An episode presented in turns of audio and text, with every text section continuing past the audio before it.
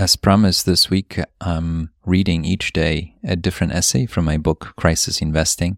And I find reading those essays harder than I thought, at least hearing my voice while I'm reading them. But I trusted you enjoy them, and I picked one more from March 2020. The last one was from March 9th. And if you missed it, you can go back and see it in your favorite podcast listening app. This one is called Investing in Times of Pandemic, and it was written on March 23rd, 2020.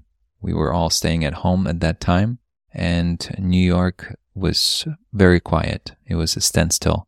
There were no people on the streets. We still continued to go for walks and take our bicycles out to explore. But on a few occasions, we were asked to go home, especially when we wanted to sit down on a bench and look at the Hudson River. But this is what I wrote in March 2020 on the 23rd. The last few weeks have felt like years to most of us. Out of nowhere, we have been wakened from a low volatility, 11 year old bull market to a stormy market crash. We've seen record breaking daily moves, mostly downward. Three years of gains have been erased from the major indices in as many weeks. A process that feels like taking a slow escalator up and a fast elevator down. To me, the wake up call came on the last day of the most recent conference I attended. It was in late February in Florida, and after spending a few days with CEOs of major US companies, I finally saw the headlines reporting town lockdowns in northern Italy. In response, I soon decided to cancel my trip to Europe, then two more trips. Not long after that, we all started working remotely. Last week, from the comfort of my home, I had the great pleasure of joining MOI Global's Jon Mihaljevic for an impromptu virtual Q&A session aptly titled Intelligent Investing in Crisis Mode. You can find it on my website. Among Jon's guests sharing their perspectives were Howard Marks, Tom Russo, Guy Spier, and other highly respected value investors from around the world. Before we dove into the topic of building a portfolio in a time of crisis, John asked me how my daily routine had changed in the last few weeks. My answer I stay home, I save an hour on my daily commute, and Megan and I have time to bike almost every day to get some exercise. I also admitted that until a day or two ago, I was reading far too much daily news, keeping up with the incessant pandemic updates. I decided to change that. Otherwise, it's business as usual, patiently looking for ideas. As you might know from our earlier posts, we at Sicart entered this treacherous time in what we believe is a very favorable position. We have ample cash. In addition, we hold what we call market protection in the form of gold holdings and certain exchange traded funds that go up when volatility and risk spike. We position the portfolios this way not over the last few weeks, but over the last few years.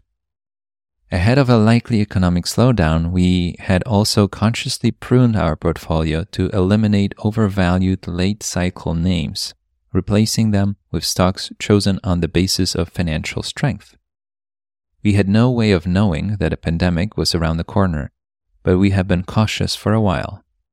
We wrote and talked about it extensively. Market valuations were too high, fundamentals were stretched, and we believed that we were due for a reality check in the form of a market correction. The panic selling triggered by the virus, followed by the expected drop in demand and diminished economic activity, happened to be the catalysts. Just as we had no way of knowing when the record breaking bull market would end, we can't predict the duration of the current accelerated market sell off. As we always have, we will respond slowly and gradually, mirroring the way we'd been trimming our holdings during the market rise. We will be adding to current ones and starting new holdings as we wait for the market to bottom. I'll emphasize gradually. The slow pace of acquisition saves us from having to time the market or attempting to call where its top or bottom might be. At the same time, it gives us the opportunity to build long term positions in great businesses that would otherwise be too expensive to offer a sufficiently attractive return. This is a moment to start building a portfolio for the next three, five, ten years and beyond. We see that a median US stock is already down 50%, according to Bloomberg, and the market benchmarks are off by one third. As dramatic as the drop may seem, we believe there is room for further correction, especially among stocks that have been part of the most recent market rally. The ultimate sign of capitulation would be a sell off in the market darlings of the last few years as panic stricken investors sell to raise cash.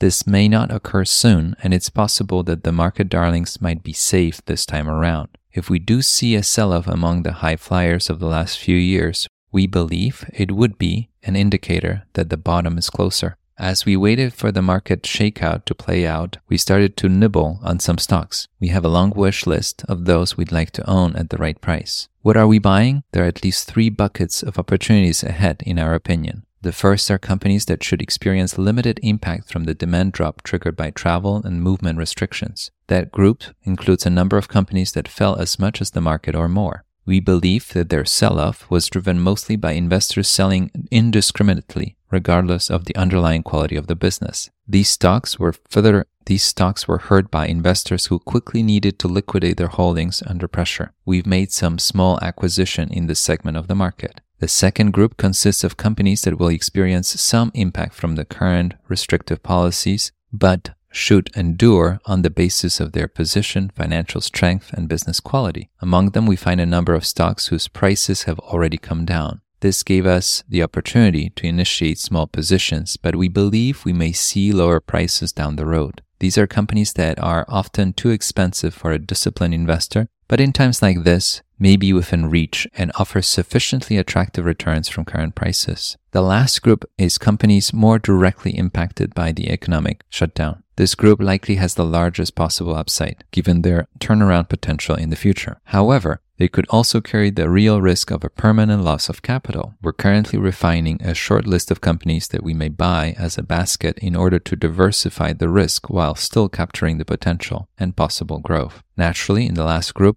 we will do our best to avoid any companies that demonstrate an obvious high risk of a total loss. Yes, this is a staycation we didn't ask for. For us, as disciplined patient investors managing family fortunes for generations, it presents one of the most compelling buying opportunities in our investment careers. While many market observers obsess over where the bottom of the market might be, we act slowly but decisively. There has never been a bottomless market in the history of investing, and this one will have a bottom too. As one of our newer clients told me recently, if I wasn't with you already, this would be the perfect time to join. In fact, we are onboarding a new client in the midst of this turmoil. If you aren't yet one of our clients but feel that you'd like a steady hand in these times, we would be delighted to have you join us. With a stock market sell off in the background and a looming economic slowdown, policymakers are searching for a quick, immediate fix, utilizing zero interest rates, open ended quantitative easing, multi trillion dollar bailouts, unprecedented money printing. We might be trading one problem for another down the road. When too much money is chasing too few goods, inflation usually follows. This reminds us again that investing constantly requires us to see not where the ball is,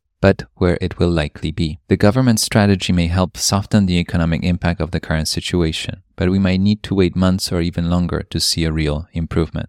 My grandma, a woman of boundless optimism, told me this week I was born during the Great Depression, lived through World War II, and the Nazi occupation, 45 years of communism and martial law in 1980s Poland. This too shall pass. It's a good time to call your family and friends since they too might have wisdom and a new perspective to share in these unusual times. I was supposed to go to Italy in May to attend the wedding of a dear friend. That's not going to happen. I like to think that it was postponed rather than cancelled and they have already rescheduled it to May 2021. It's easier to look at everything else around us as postponed rather than canceled. The world will go on. Pent up demand will return. In the meantime, our best choice is to stay home and stay out of the way for our health and for everyone else.